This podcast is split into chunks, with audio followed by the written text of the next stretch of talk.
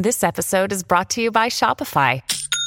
Forget the frustration of picking commerce platforms when you switch your business to Shopify, the global commerce platform that supercharges your selling wherever you sell. With Shopify, you'll harness the same intuitive features, trusted apps, and powerful analytics used by the world's leading brands. Sign up today for your one dollar per month trial period at shopify.com slash tech, all lowercase. That's shopify.com slash tech.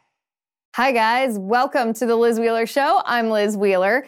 If you haven't already subscribed to this show, please do so. Would you? Would you mind? Just pick up your phone, go to Apple Podcasts. If you have an iPhone, go to Spotify. If you have an Android, click that subscribe button. Head over to YouTube and click subscribe over there. And also ring that bell so I can notify you every time I have a new episode that drops or an interview or a video that I think you might like. Um, do the same on Rumble, rumble.com slash Liz Wheeler for fully uncensored video versions of the show. Hit that subscribe button. There's also a little red button next to the subscribe button on Rumble that allows you to join the Liz Wheeler Show community on Locals for free. I humbly invite you to be part of this community. We have a ton of fun over there, so I don't think you will regret it. Also, if you use my promo code, which is Mary, M E R R Y, then you get a great deal to become a V I P on the Liz Wheeler Show community on Locals. You get the first three months for free. If you use my promo code, M E R R Y, you can just go to lizwheelershow.com slash locals to join us over there. It's, it's a great way to end this year and start next year. Okay. So what are we going to talk about today? The reason I'm smiling right now is because, full disclosure, my team is not convinced that you are going to be interested in the topic that I wanted to talk about tonight, that I want to talk about today. But here's the thing. I actually find this very interesting. I care about this topic a lot. I've been following detail by detail as this unfolds. So if you're not interested in this, just hear me out, because I think I'll be able to convince you that I am. Like, how can you not be interested in this? Father Frank Pavone, maybe you're familiar with him, maybe you're not. He is a, he's the head of Priests for Life. He's kind of a, a, a big figure in the pro-life movement. He's been around, as long as I can remember, in the pro-life movement. He heads up this nonprofit organization, Priests for Life.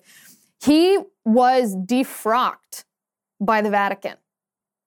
That means that he was dismissed from the priesthood.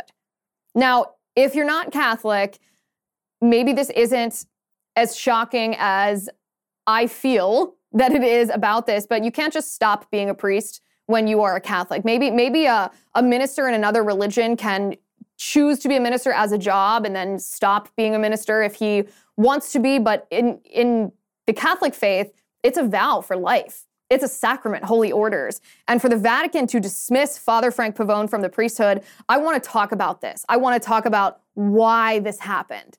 Was this political targeting from perhaps a corrupted hierarchy in the Catholic Church? Was this disproportionate to the wrongdoings that Father Frank Pavone has been uh, not just accused of engaging in? I guess he was actually convicted In, in the Catholic Church's version of a court, meaning it's not a civil crime by American legal standards, but it's a, it's a crime in the Catholic Church.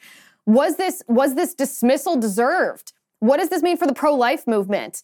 Um, I find this to be just absolutely fascinating. So I want to I want to walk you through. I've had different viewpoints about this actually in the last couple hours. I swayed one way and then I swayed the other way. So I want to just walk through what I'm thinking about this. Also, I want to talk with you about the latest batch of Twitter Files coming in hot over the weekend with what I think is an understated bombshell. The headlines about the latest um, batch of Twitter Files was about the F B I colluding with Twitter, or the Department of Homeland Security colluding with Twitter in order to censor American citizens, particularly conservatives, people talking about COVID, people talking about election integrity. But that's a big deal. It is a huge deal, of course. We knew that was true. It's great to see the receipts. It's great to have proof of this. This is actually proof of criminality, whereas some of the other Twitter Files showed gross targeting, partisan targeting. This is actually proof of criminality. But there was another kind of hidden bombshell revelation in the Twitter Files that I want to talk about um, in a little bit more detail. It's actually the justification that the F B I and the Department of Homeland Security used for their collusion with Twitter in order to censor people's tweets that didn't align with the Joe Biden administration narrative. So we're going to talk about that. Also, we have to talk about Elon Musk's poll. We'll talk about this quickly. Elon Musk's poll asking whether he should step down as the head of Twitter. People are overreacting to this, and I will tell you why. Well, right now, let's get to it.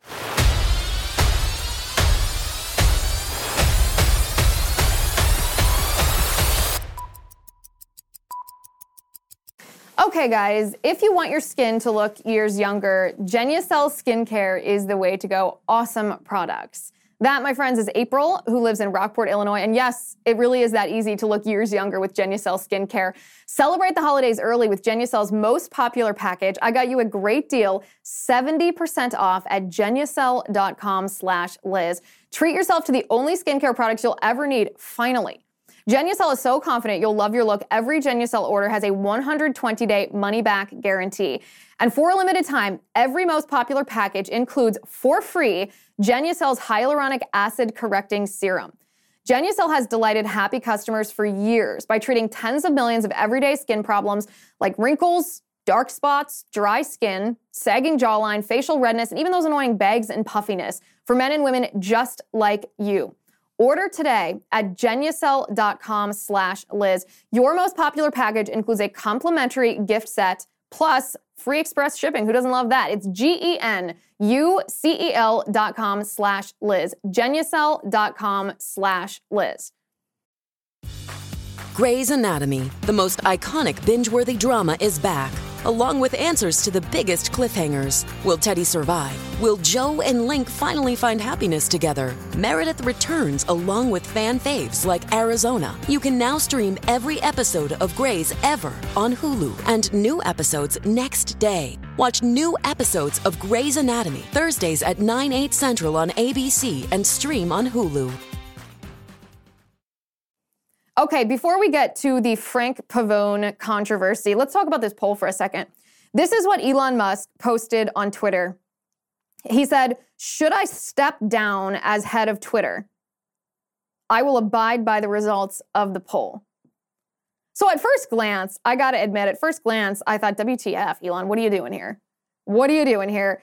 I voted no, you shouldn't step down. And I told him why. I said, no, I think you're doing a good job. I think that you are doing a vital service to our nation by exposing this Marxist apparatus of censorship that is attempting to control our thoughts, our words, our minds, our ideology, and ultimately the outcome of our culture and therefore our governmental institutions in our nation. Um, I said not a lot of politicians even are fighting the fight that you're fighting. Keep on. And I do think that he should keep on. I think that he's made some changes to Twitter that I don't like.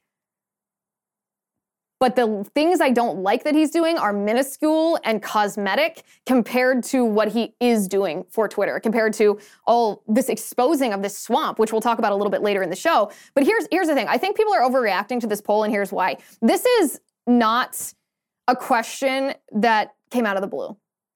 This is not, this is not a, a, a question that he's sitting there wondering if he should step down and then leaving it to popular vote on Twitter. Come on, guys. You have to know better than that. Elon Musk already has someone picked out to take over the reins of Twitter. His intention was never to run Twitter forever. His intention was to buy this company, to shake it up, to try to get rid of the corruption, detoxify the entire, the entire apparatus, and then hand it off to somebody, a C E O, who he could trust, somebody who wasn't woke, someone who wasn't going to collude with the F B I. And clearly, this poll is an indication that he has that person and he is ready to hand over the reins to that person. Now, I confess, I'm a little surprised it's happening this quickly. He hasn't had Twitter from, for long. I wish that he would hold on to the reins, the day-to-day operation for a little bit longer, get Twitter on its free speech feet before he hands it over to someone else. I think that in this case, Elon's fame, his near universal name recognition is working in his favor because he is able to get the attention of the entire world when he exposes this corruption, but I don't know. I don't think that he's sitting there wondering whether he should step down or not and then leaving this to public opinion. He's not stupid. Not stupid at all. He already has someone, and now it's just a matter of, you know, this is a, this is a good marketing trick, right? He's getting tons of engagement, tons of votes, tons of news stories before he's ever announced that he's that he's stepping down. He's actually one of the best P R. He's one of the, he has one of the best P R skills that I've ever seen. Um, I'll throw a name out there as a prediction. A name of someone who has said that he's interested in being C E O of Twitter. So maybe the fact that he's said it publicly is not a good indication that Elon was already talking to him, but there's been speculation that this might be Blake Masters. We'll have to see. But mark my words, when Elon makes this announcement, it's going to be obvious that this it was not based, his answer was not based on this question. All right, more on Twitter in a little while, but I want to talk about Frank Pavone for a second. So Frank Pavone, Catholic priest, the head of the nonprofit organization Priests for Life. This is like a tens of millions of dollars nonprofit, by the way. This is this is quite a large organization. And Frank Pavone was defrocked by the Vatican. In some senses, this came out of the blue, meaning there weren't a lot of articles or online chatter or conversation or controversy leading up to this. So when I saw the announcement, it was from Catholic News or, uh, Agency. When they announced this, I was like, what? What? This is out of the blue. And of course, scrambling to look for details because you always want to know what whoever publishes an exclusive, what their agenda is, who they talk to, what their source is. There wasn't a lot of information in this. So um, I went searching for information to see if I could find some facts. Well, it turns out that it, the report itself is accurate. The Vatican has dismissed Frank Pavone from the priesthood, so he's no longer Father Frank Pavone. He is Mister Pr- Frank Pavone now. Um, the reason for this, they said he has no opportunity to appeal. The reason for this is that he's been convicted in the Catholic Church. It's not, it's not a, a civil litigation in the American legal system, but the Catholic Church has convicted him of blasphemy on social media and repeated disobedience to his bis- bishop. Now, again, anybody who's not familiar with how the Catholic Church works, they're they're Uh, clerical hierarchy. Don't worry, I'm not, I'm not about to get nerdy on this. All I'm going to say is that priests are subject to ecclesiastic authority, meaning priests take a vow of obedience to their bishops. So this is a big deal in, in the Catholic Church if a priest disobeys a bishop. And th- this is actually this is actually the thing about this story. It, at first glance, sounds like this really bombastic political targeting, this, this corrupt Catholic Church targeting a pro-life activist in the wake of Roe v. Wade, probably because he's pro-life and maybe because some of the hierarchy of the church tend to be social justice-y and liberal and don't want to offend people by actually talking about the biblical truths about marriage, about sex, about abortion, blah, blah, blah. And those, maybe that is the two options, right? Maybe the two options are a corrupt hierarchy of the church targeting Frank Pavone because he's pro-life and an open Trump supporter, or the other option is he is a rogue priest facing his due discipline. It's hard to tell what the truth is, but from the information that we have right now, in a way, both of these conclusions seem to be accurate. And again, I have to preface this by saying we need way, way, way more details, more facts before we could possibly tell whether this is a proportionate reaction to disobedience or whether this is a disproportionate targeting based on based on politics. So I I plied my contacts, if you will. I talked to some canon lawyers. Canon lawyers are exactly what they sound like. They are lawyers trained in the law of the Catholic Church. They represent priests in these proceedings. I talked to some canon lawyers. I talked to some priests who are not associated whatsoever with Frank Pavone just to get their insider view on this. I talked to innumerable active Catholics like myself to get people's takes, and there's Really, people have all kinds of theories about what went down. No one really knows the facts here, but there are all kinds of theories from um, suicide by cop, someone suggested. Now, suicide by cop, if you're not familiar with this, is the phenomenon where a person commits a crime knowing that they will, that that crime will result in use of lethal force against them, knowing that a police officer will shoot them if they commit this crime, and they do this deliberately because, you know, suicide, and they want it blamed on cops. So I don't buy this particularly. They, I guess the theory of suicide by cops in the case of Frank Pavone would be, oh, he didn't want to be a priest anymore, and you can't just, as a priest, you can't just stop being a priest. The only way that you can stop being a priest is if you are dismissed from the priesthood by the Vatican. I think that's a little fantastical. I don't think that there's particularly evidence. I mean, Frank Pavone is sixty-three years old. It's not like, and he's lived his entire life as a Catholic priest. I hardly think that he was trying to get away from the priesthood, but that's one of the theories. I mean, the other theory is, of course, persecution because he's pro-life. And I think that there Could be. There could be an element of that.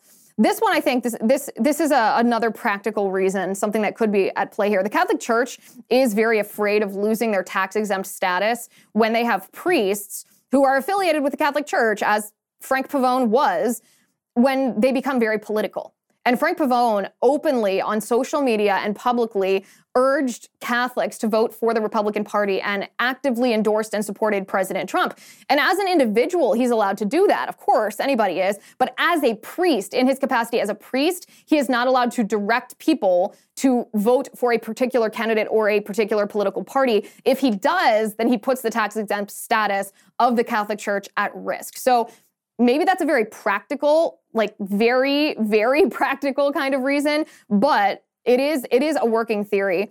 Um, there are also a lot of people in the Catholic community who think that this was deserved, who think that Frank Pavone acted against his vows as a priest while simultaneously doing good things in the in the pro-life movement. Both can be true. And a lot of people in the Catholic community think that he deserved this and that it doesn't contradict the fact that the hierarchy of the Catholic Church can be corrupt, that both things can be true. It's not mutually exclusive. That is my personal opinion on this matter. I think that Frank Pavone was targeted because he's pro-life. I think Frank Pavone was targeted because he supported Trump verbally. And there, there's examples of priests who have been openly political, as they're not supposed to do, but they've supported leftists. They've supported Obama, for example. There was a priest in Chicago um, named Father Flegger who was on Obama's Interfaith Commission or committee or whatever he called it. He was part of the Obama campaign, and he wasn't defrocked. He wasn't dismissed from priesthood. It, it, he's not treated the same way. There's another there's another Catholic priest who is on social media all the time. His name is um, Father James Martin, and he's he's this close to being heretical, if he's not already heretical. He's he's actively pro-L G B T Q agenda. Not just the Catholic Church position, which is every person, regardless of who they're attracted to, is, is a person of dignity and value made in the image of God, and that you're not defined by your sexual attraction, and that sexual attraction itself is not sin. It's the decision you make about what to do with that sexual attraction that constitutes a sin or not. That's the view of the Catholic Church, but Father James Martin advocates for essentially what the radical leftists are advocating for when it comes to the L G B T Q ideology, the L G B T Q lobby. He's not been, he's not been targeted the way that Frank Pavone has been from the Catholic, um, from the, the church hierarchy. And again, I say all of these things having read and talked to many priests, many people active in the church who think that those comparisons are unfair, who think that those comparisons don't hold water because the, the behavior of Flegger in Chicago in the Obama campaign or James Martin on Twitter being pro-L G B T Q ideology are different than Frank Pavone's disobedience to his bishop. So this is what a couple of canon lawyers had to say about the, the legal nuances of this. And I think this is the reason why, guys, by the way, that my team was like, I don't know if anyone else besides you cares about the nitty-gritty of, of the Catholic Church and the legality. And I thought, I think you guys do. I thought you would because, in a sense, every large organization, especially ones with cultural influence, and the Catholic Church obviously has enormous ca- or enormous cultural influence, arguably more influence in our culture than any other non-governmental institution on earth.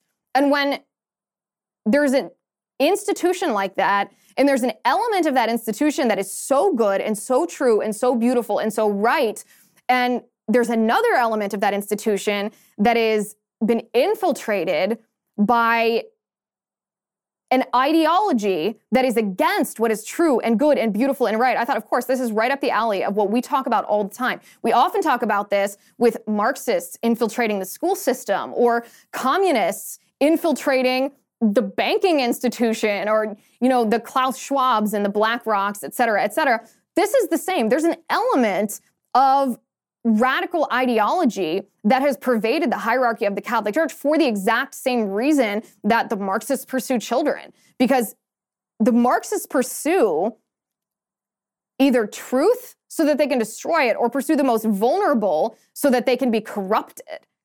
And so I thought I thought you'd be interested in this. If you're not, well, you'll have to hang on in about five more minutes. We'll get back to the Twitter stuff. But this is what a couple of the Cannon lawyers said.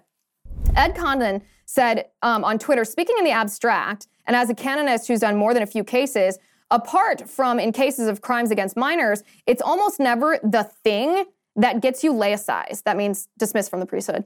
It's the refusal afterwards over a period of years to conform to legitimate instructions. Okay, well, that's an interesting take, which we're going to unpack in just a second. There is another priest by the name of Father Thomas Petri. He's a doctor of moral theology. And he said a priest is not dismissed for being passionately pro-life. He's not even dismissed for blasphemy alone. Dismissal comes after years of flouting legitimate instructions of his superiors. Other priests who have issues are still usually obedient to their legitimate superiors. That's about the same take, right, from two different people. Then we have, then we have Father Pius Pietrzyk, who has a doctorate in canon law, and he he he was um, quoted in a Pillar Catholic article about Frank Pavone, and we're going to talk about what he said in just a second. But first, I want to talk about ExpressVPN. I like ExpressVPN because it keeps my family and my information safe when we are online, and I value privacy. I think you do too. When you go online without a V P N, internet service providers can see every single website you visit, and then they can legally sell this information without your consent to ad companies and tech giants who then use your data to target you, which is incredibly creepy and invasive. If you go online without ExpressVPN, well, the analogy here is that using the internet without ExpressVPN is like using the bathroom with the door open. No, no, no, no. You want to keep your business private. When you use ExpressVPN, internet service providers cannot see your online activity. Your identity is anonymized by a secure V P N server, and your data is also encrypted for maximum protection. I like ExpressVPN because it keeps my family and our personal information safe when we're online. Secure your online activity today by visiting expressvpn.com slash Liz. That's E-X-P-R-E-S-S-V-P-N.com slash Liz. And you can get an extra three months free. expressvpn.com slash Liz. Okay, Father Pius Pietrzyk, um, who has a doctorate in canon law, gave this quote to Pillar Catholic. He said, the theology of the priesthood has never been that priests are just independent sacramental ministers. Rather, priests are constantly understood, and this is emphasized in the Second Vatican Council, as cooperators with the bishops, so that you cannot even conceive of priestly ministry disconnected from ecclesiastical authority. In fact, Pietrzyk added, the oldest translation of the word bishop is overseer, and every priest needs an overseer, a bishop, or someone entrusted with authority to oversee him. Okay, so this is where we get into the nuance of this actual case against Frank Pavone, his behavior. So just to give you a picture of what he has done, um, or, or what his ministry has been, he is not a pastor. He does not have a parish. He's not a, a teacher, an educator. He runs the nonprofit Priests for Life, which has a, an um, amazing mission. To be pro-life, to be outspoken about being pro-life is not easy, and he's done incredible work in this area. Um, at the same time, those two things that I mentioned at the beginning, that he is that he's not a pastor and he doesn't have a parish, are important things, because ultimately his nonprofit organization is, at least in the priesthood, known as a side gig. It is sec- of secondary importance to the priesthood. And if he does not have pastoral duties as a priest, then why be a priest? Why be a priest? It's always a little bit of a sticky business for priests to have side gigs. Not that many of them don't do it well, but it's always a little bit sticky because of how to prioritize your priestly obligations versus Um, your non-priestly obligations. And perhaps in this case, this is where the conflict, from which it stems. This is the root of the conflict.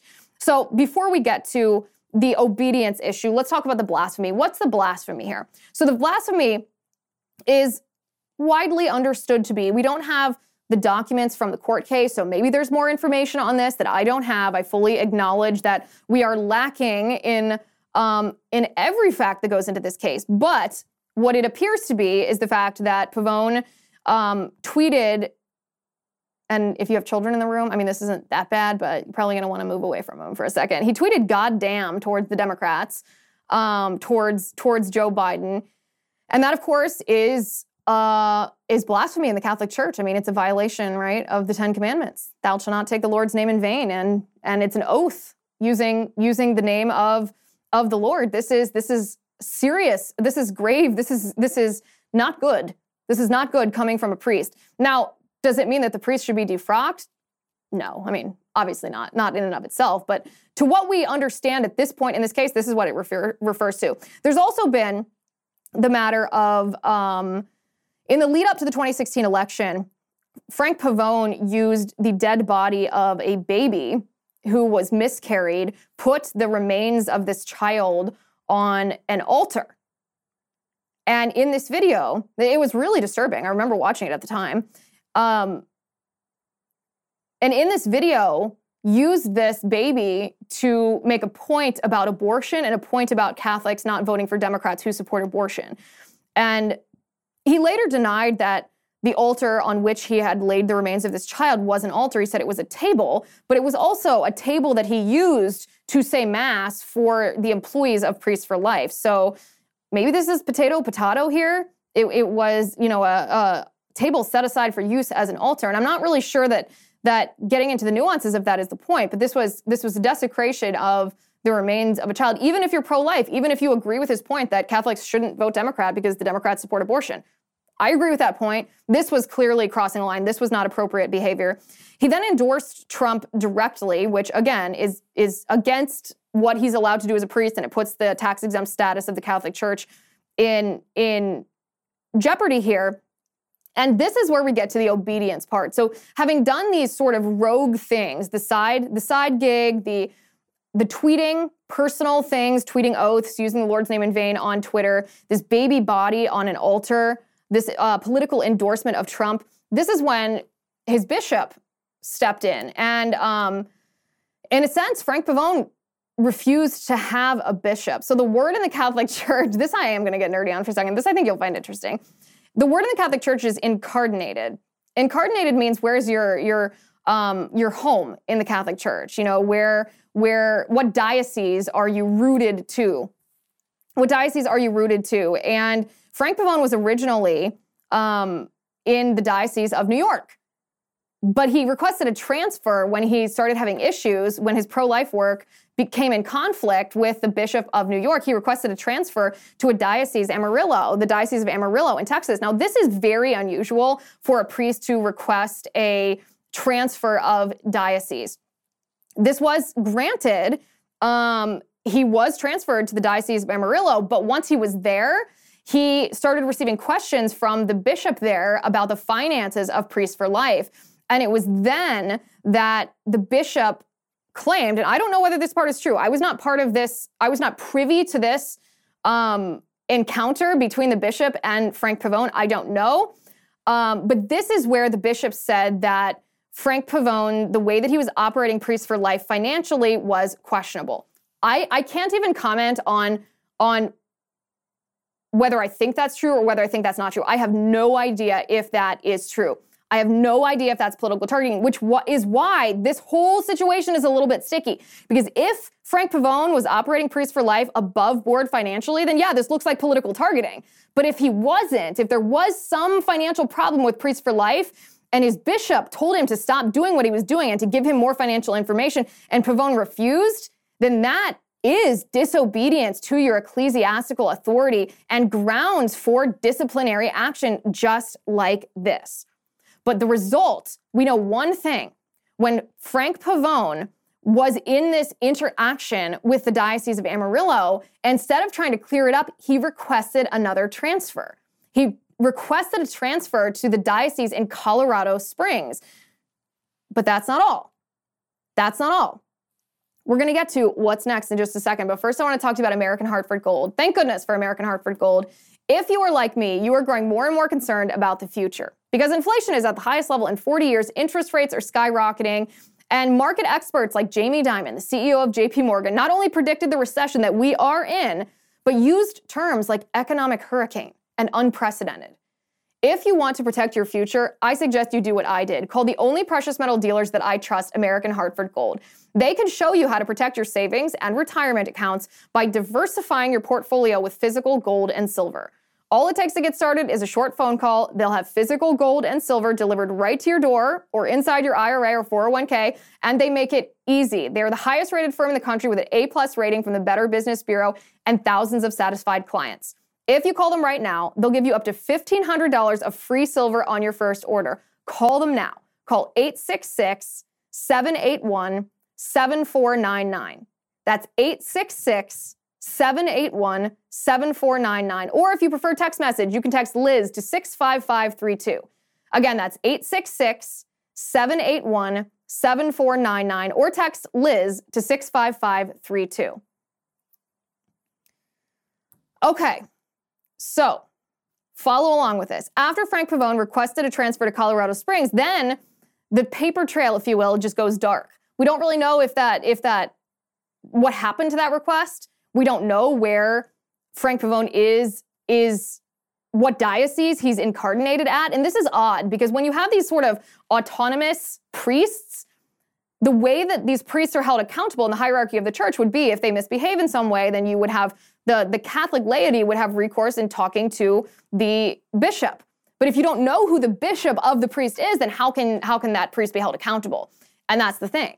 Frank Pavone, we don't know who his bishop was. We don't know where he was incarnated. He never said. In fact, even his lawyer was a little dodgy about answering this question. And so the question in, in Orthodox Catholic circles is, did he even have a bishop or had he completely gone rogue? Again, we don't know. We don't have the answers to all of this, but um, it seems like in some ways, and again, if you're Protestant, if you're evangelical, if you don't believe in the hierarchy of the Catholic Church, then maybe this doesn't seem as big of a deal because in, in other churches, non-denominational churches, a minister can stop being a minister if he wants. If he doesn't like a boss, he can quit and he can go independent. But that's not how it works in the Catholic Church. In the Catholic Church, priests are accountable to their bishops. They have taken a vow of obedience to ecclesiastical authority, which is their bishop. And it appears that Frank Pavone went rogue. And here's the thing. I empathize with him because there are elements of the hierarchy of the Catholic Church that have been corrupted. They've been corrupted by leftist ideology, and social justice is a good example of that. This socialist economic ideology, redistribute the wealth, that's packaged as charity.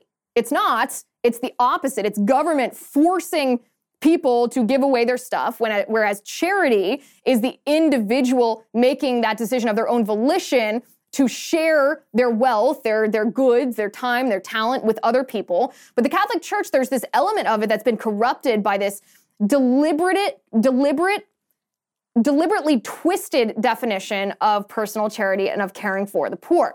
That's certainly true. There's an element of the church that's been twisted or that's been infected with an environmentalist ideology. I say all this as a practicing Catholic who loves being Catholic. I love the church. I love her doctrine. I love her ideology. I love her longevity. I love her tradition. I love her teaching. But the church itself, built on God's word, is run by fallen men because all men have sinned and fallen short of the glory of God. So there's always going to be corruption in any organization that is run by men because men are sinners. And I'm talking about mankind. I'm not talking about man versus woman. I'm talking about human beings. And so it seems that Frank Pavone felt that bad decisions, or what he considered to be bad decisions by his superiors, by his bishops, somehow relieved him from the duty to obey his superiors. And in many circumstances outside the priesthood, that would be true. But in the priesthood, that's not how it works. In fact, this is kind of the attitude that Luther had. And I know that I have a lot of a lot of people that listen to this show who are not Catholic, who are Protestant, who are who are evangelical, who don't have a problem with Luther. But from the perspective of Catholics, one of the problems with what Luther did is he he broke off from the Catholic Church instead of trying to reform it from within, whereas the Catholic Church teaches you reform from within because the Bible calls for unity among Christians.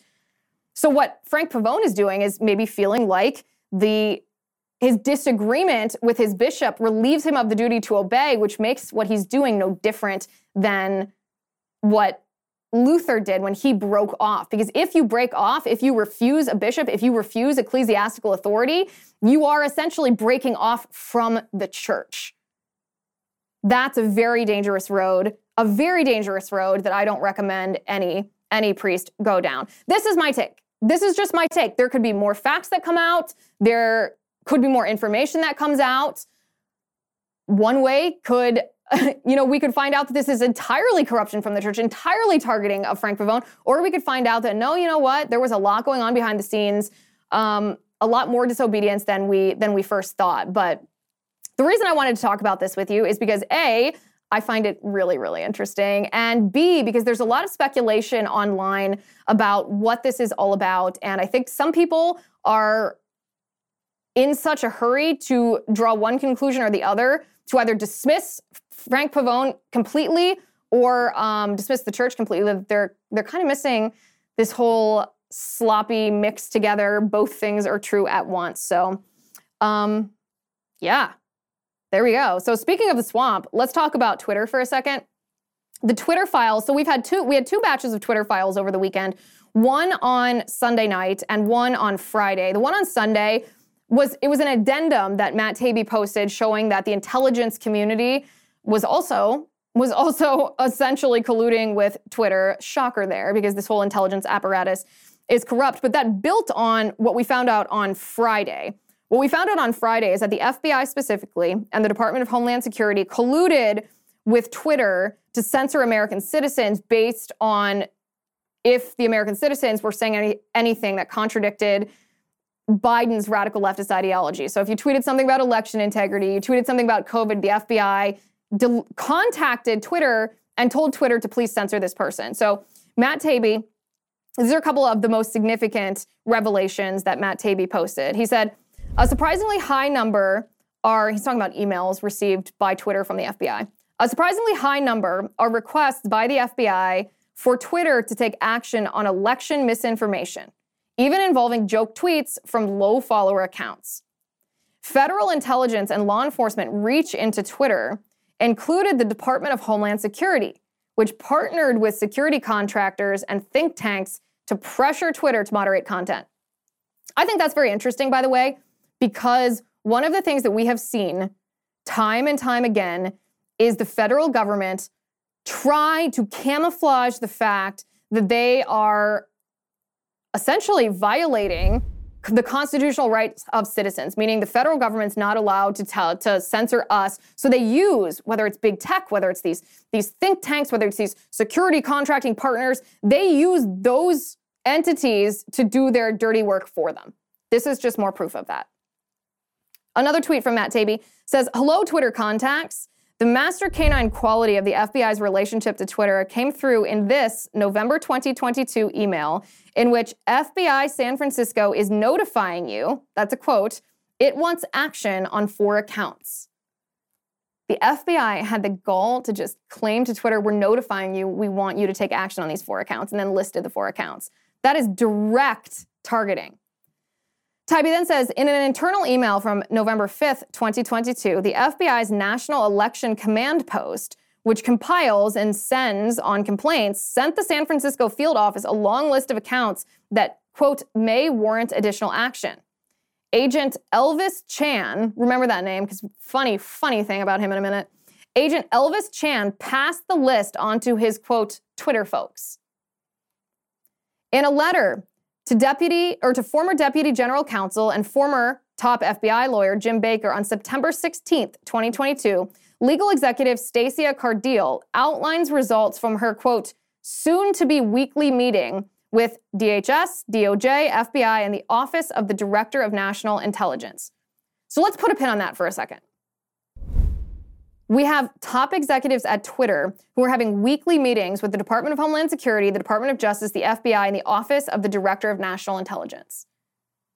And yet the F B I has the audacity to claim that this is not collusion. Give me a break. The, the, only, the only way that anybody believes this, believes the F B I's denial, I should say, is because it's almost unbelievable the level of lying the F B I engages in. And some people just don't believe that other people would lie to that extent. So they think, well, it must not, it must be true because the F B I wouldn't lie in that, wouldn't lie to that extent. But let me tell you, they do. Taibbi goes on to say, The F B I in one case sent over so many, quote, possible violative content reports, Twitter personnel congratulated each other in Slack for the monumental undertaking of reviewing them. There were multiple points of entry into Twitter for government-flagged reports. This letter from agent Elvis Chan to Yoel Roth references Teleporter, a platform through which Twitter could receive reports from the F B I.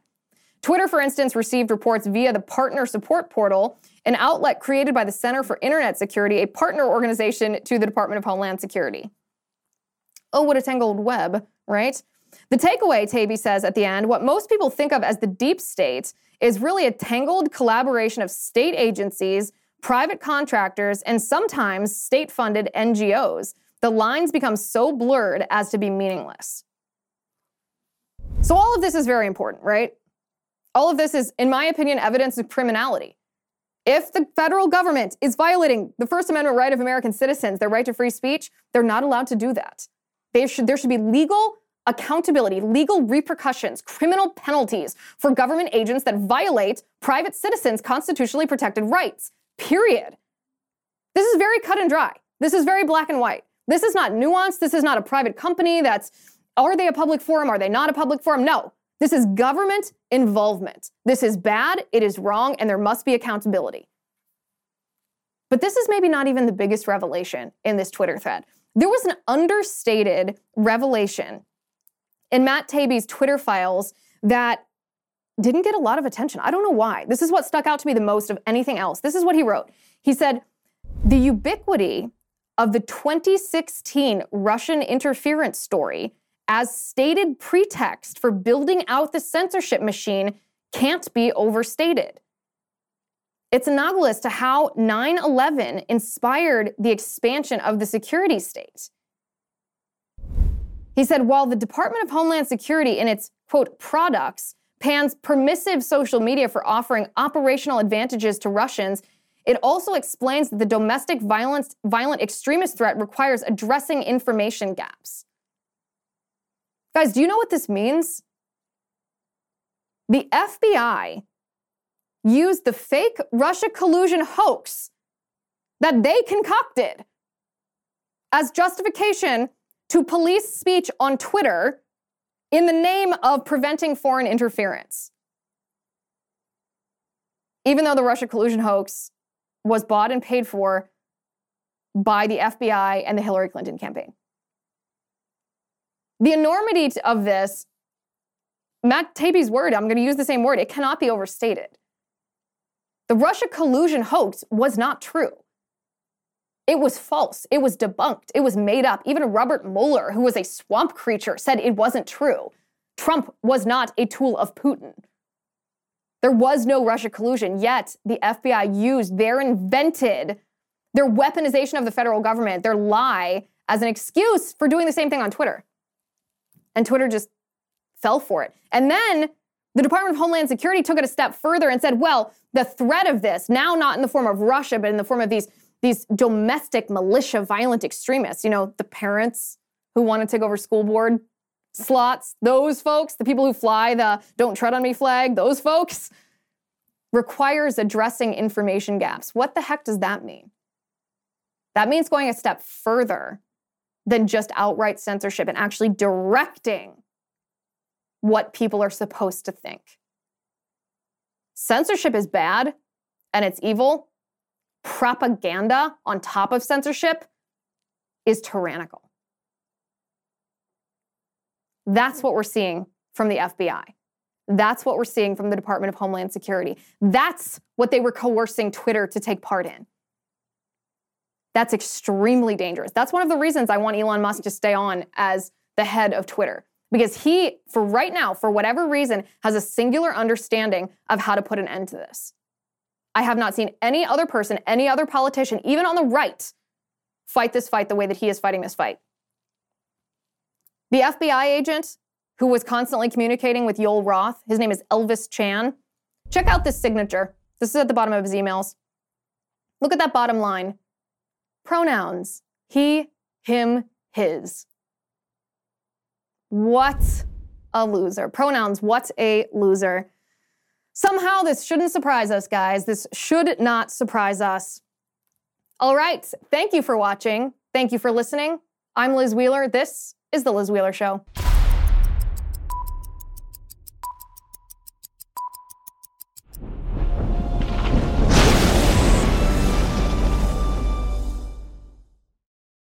Lucky Land Casino, asking people, what's the weirdest place you've gotten lucky? Lucky? In line at the deli, I guess? Aha, in my dentist's office. More than once, actually. Do I have to say? Yes, you do. In the car, before my kids' P T A meeting. Really? Yes. Excuse me, what's the weirdest place you've gotten lucky? I never win and tell. Well, there you have it. You can get lucky anywhere, playing at Lucky Land Slots dot com. Play for free right now. Are you feeling lucky? No purchase necessary. Void where prohibited by law. eighteen plus. Terms and conditions apply. See website for details.